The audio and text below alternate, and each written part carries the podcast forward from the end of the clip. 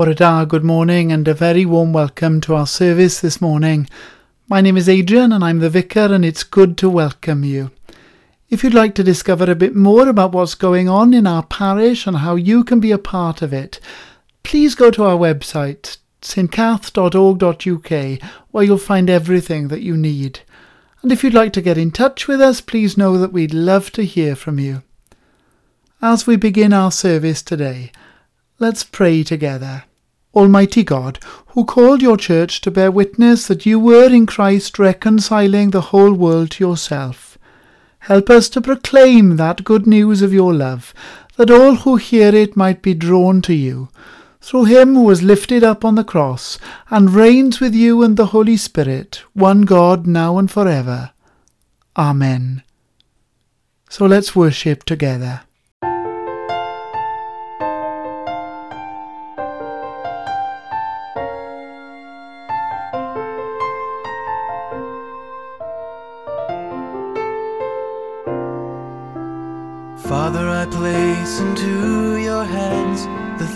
I cannot do. Father, I place into your hands the things that I've been through. Father, I place into your hands the way that I should go, for I know I always can trust you.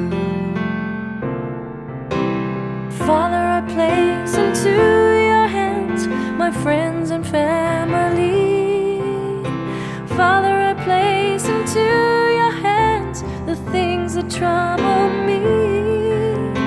Father, I place into your hands the person I would be, for I know I always can trust you.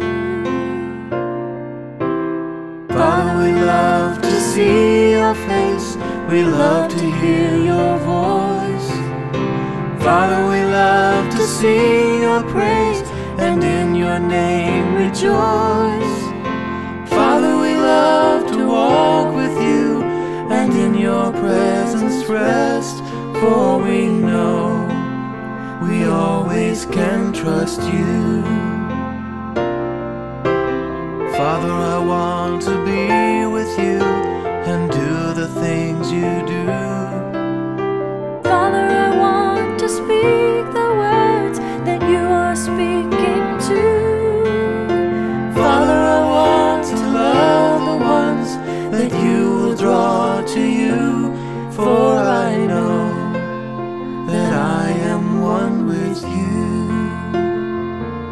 For I know that I am one with you.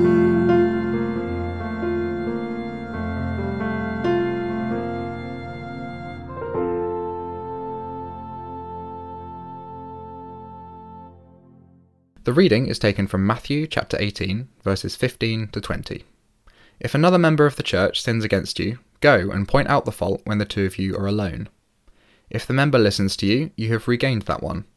But if you are not listened to, take one or two others along with you, so that every word may be confirmed by the evidence of two or three witnesses. If the member refuses to listen to them, tell it to the church.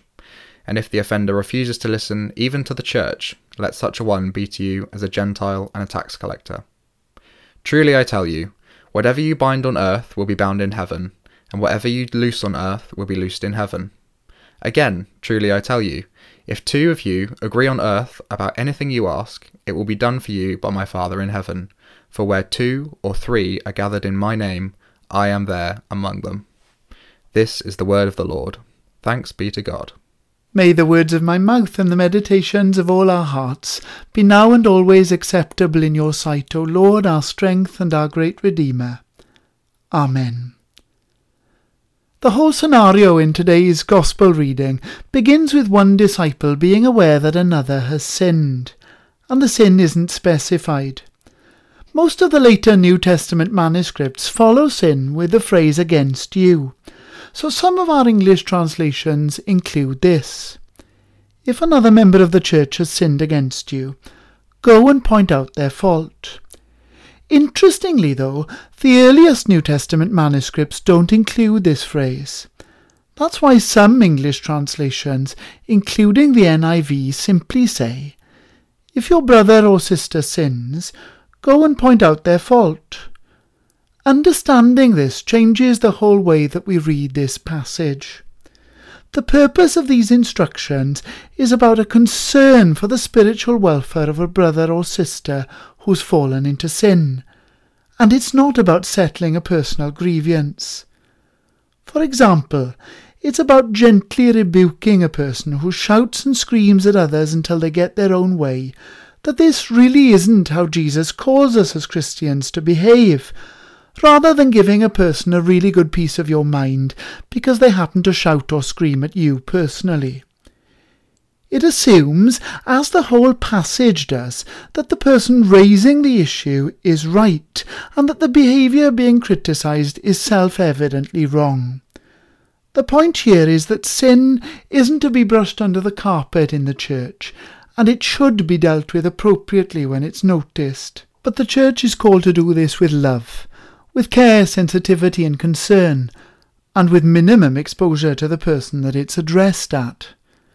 Jesus says that there should be a conversation between you and the person who's sinned.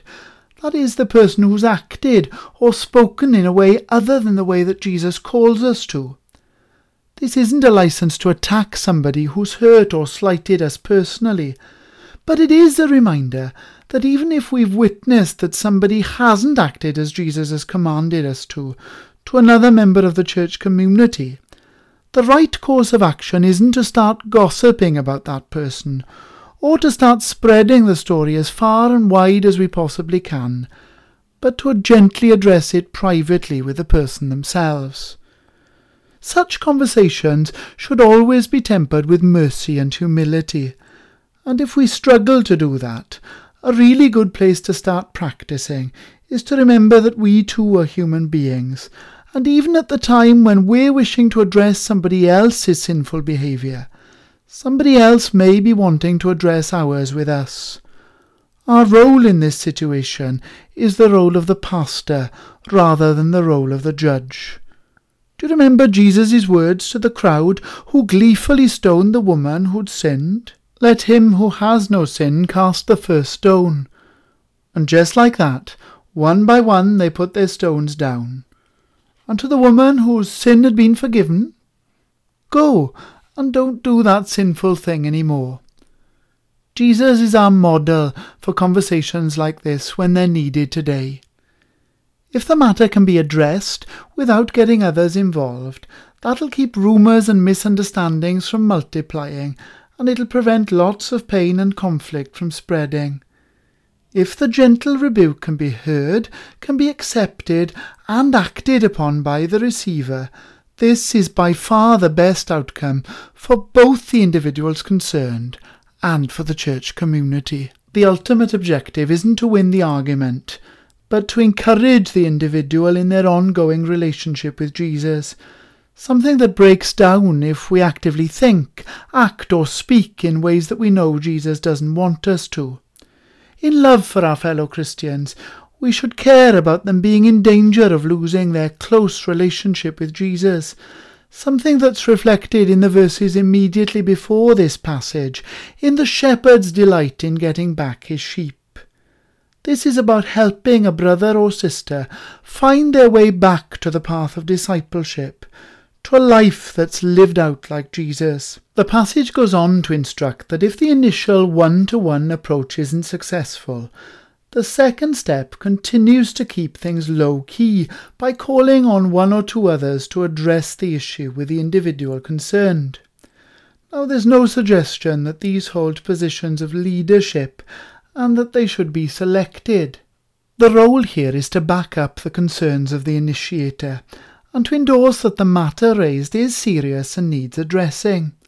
Again, this should be done with humility and with love, whilst all are aware that their own lives need work in order to reflect more closely the ways of Jesus. In Old Testament times, it was widely accepted that multiple testimony was needed to secure a judicial conviction.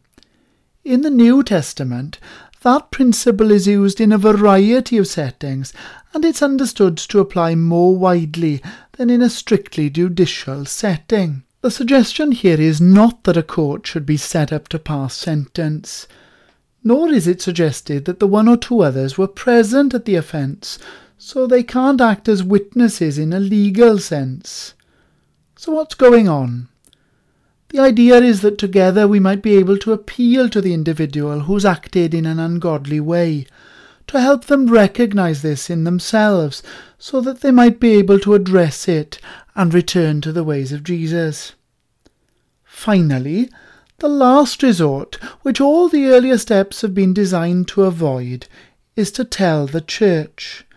And by telling, the implication is by public statement, when the community is gathered together, rather than by a whispering campaign. This should be avoided at all costs, but it may prove to be inevitable if a problem is to be solved. In biblical times, the object of this kind of gathering was not to pronounce a judgment, but to strengthen the pastoral appeal in the hope that the disciple may yet listen. Only when somebody is able to listen are they able to hear, to accept, and to apply what's being discussed, and to decide to change their own ways. The aim is not to humiliate, but to plead publicly with a member of the church family in order to address the issue that's so far not been able to be addressed privately. Jesus instructs that only when the disciple is not prepared to accept the united testimony and the counsel of the church in this way should they be regarded as no longer fit to be a member of the community, as a Gentile or a tax collector. The language of Gentile or tax collector follows conventional Jewish assumptions that both non Jews and Jewish collaborators with Roman occupiers, as tax collectors were, were morally inferior and outside the acceptable holy people of God. Reading this today seems unduly harsh. But remember that it's clear from Jesus' encounter with the centurion and with the Canaanite woman that the good news of the kingdom had been extended to include Gentiles and tax collectors. And by now, Matthew's readers would not only have been aware of that, but would have themselves included Gentiles too. Jesus came to minister to Jews, to Gentiles, and to tax collectors, to all of us who've sinned. He views everyone as lost sheep who need to be found, forgiven and healed with love and compassion. If we're to follow his example, we need to remember that we're still called to actively love even those who don't engage with such loving rebukes. In today's context, it's an extremely rare event for somebody to be asked to leave a church community. For that to happen, the sinful act would need to be one of a very serious nature indeed, one that put members of the church at significant risk, and it would no doubt be referred to the appropriate authorities. Jesus' church is a family that welcomes all, where everyone should feel safe, know his forgiveness for previous wrongs, and be able to be discipled in their walk with Jesus.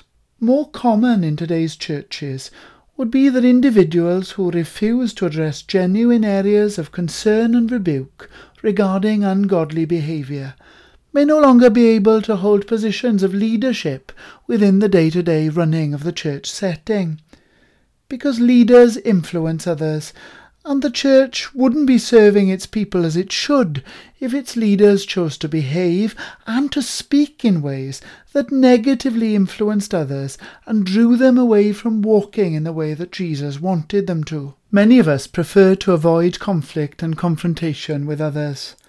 I know that I certainly do. For many of us, it's much easier solely to forgive and to forget a hurt or a wrong that another person's committed, without addressing it with that person.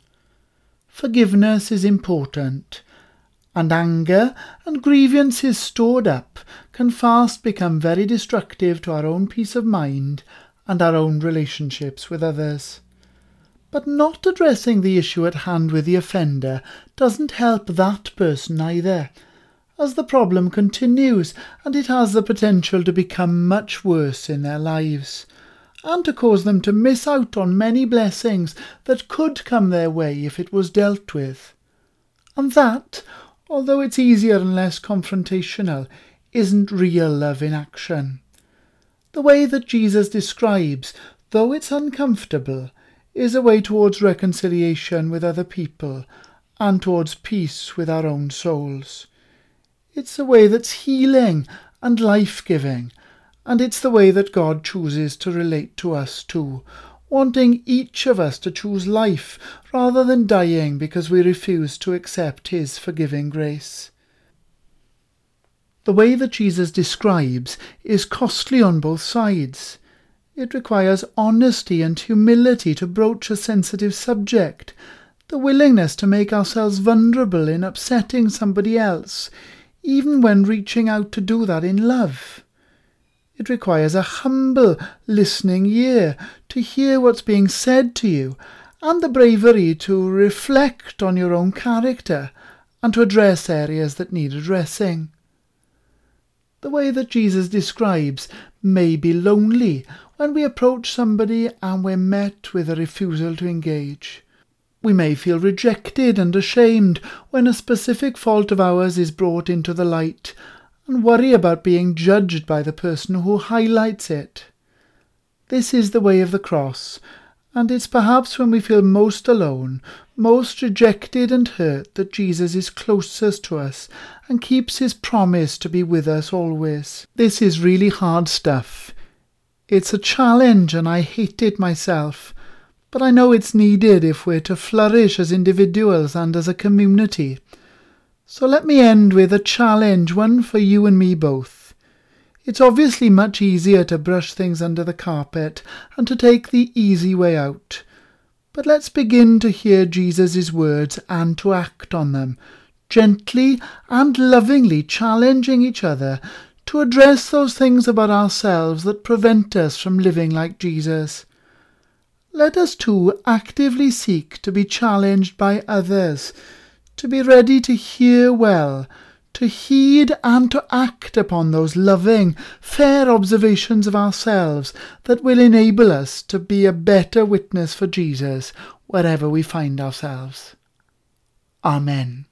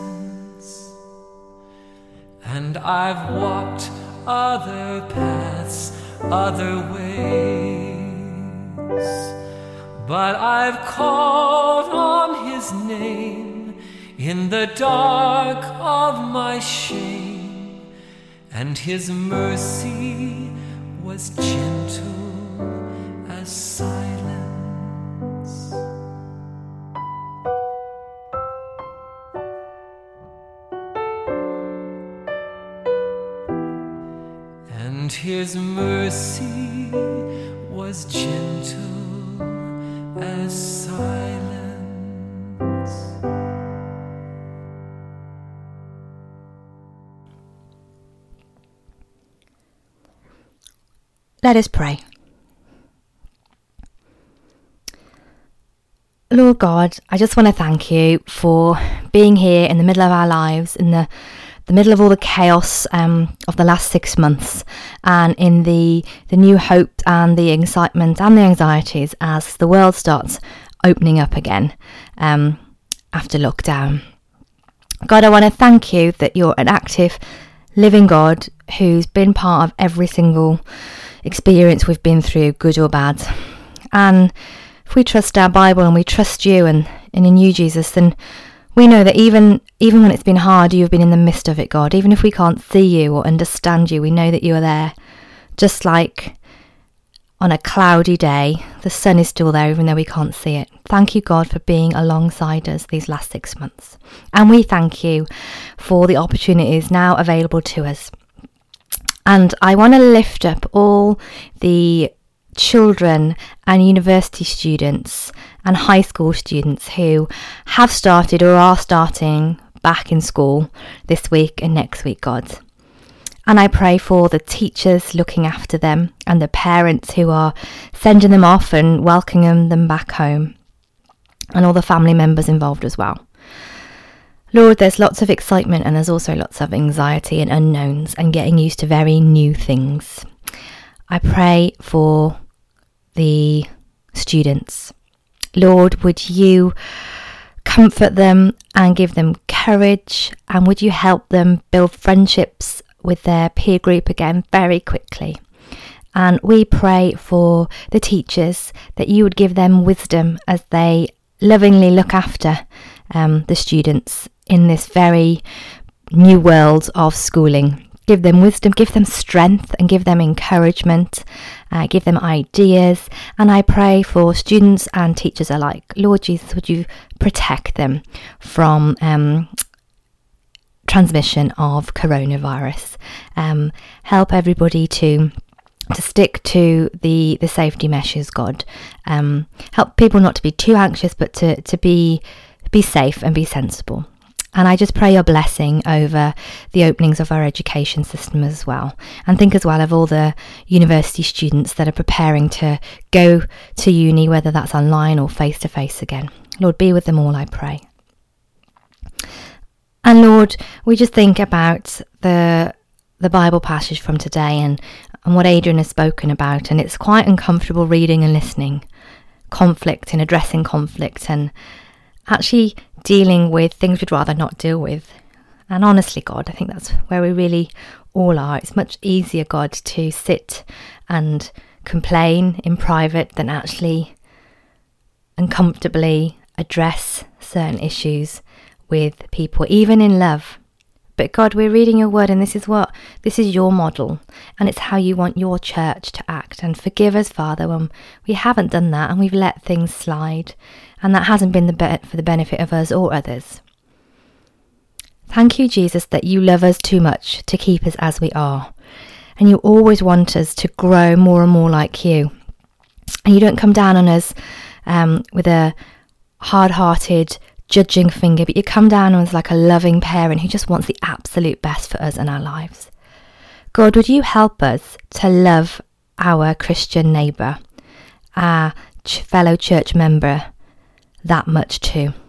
To love each other enough to, in love, share concerns and, and raise issues that need raising. And God, no one likes to hear about their faults. It's hard, God. Would you help us when when we are at the other end and, and people are sharing stuff we probably know about ourselves, but it's mortifying to know that other people are mentioning them. But God, would you help us hear and listen when such words are spoken to us, and where there is truth in them, God, would you give us courage to acknowledge them and seek you um, for help to grow and learn to live and act in the way that you want us to, which is is a blessing to us and those around us. And I pray for our relationships with other church members. I pray for relationships with our immediate families that we live with and our close friendship groups. This is a really thorny area and not one that's talked about much. Lord, help us to act out in love what you are instructing us to do from today's passage. And Lord God, I thank you that as well as schools opening up more, that um, churches around the nation are beginning to open. And I, I pray for wisdom for our Archbishop um, and our Vicar and all the people involved with actually getting churches up and running and face to face services again. Lord God, would you give wisdom and help in enabling that to happen? Um, and may it be a real blessing the first time we at St Catherine's are able to meet. Thank you, God, that through the whole of this time you've been with us and you're going to continue to be with us because that's the kind of God you are. You are close to us, you're not far away. Thank you, Lord. Amen.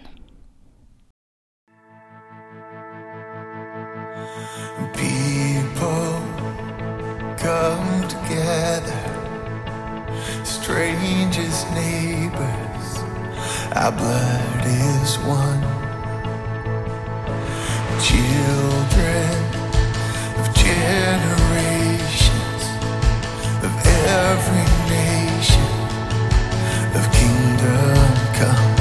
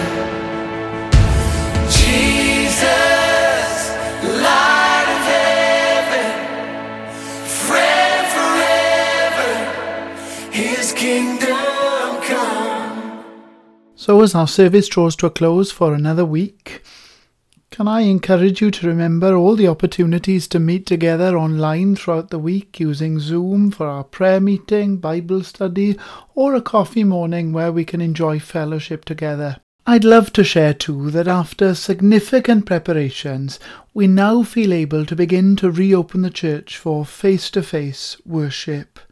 Things will be very different for some time to come, and during the week ahead, I'll be writing to you with more detail about how and when we plan to reopen. Our aim, of course, is always to keep people safe and to keep people well. But for now, may the peace of God, which passes all understanding, keep your hearts and your minds in the knowledge and love of God, and of His Son, Jesus Christ our Lord. And the blessing of God Almighty, Father, Son, and Holy Spirit, be upon you and remain with you always. Amen.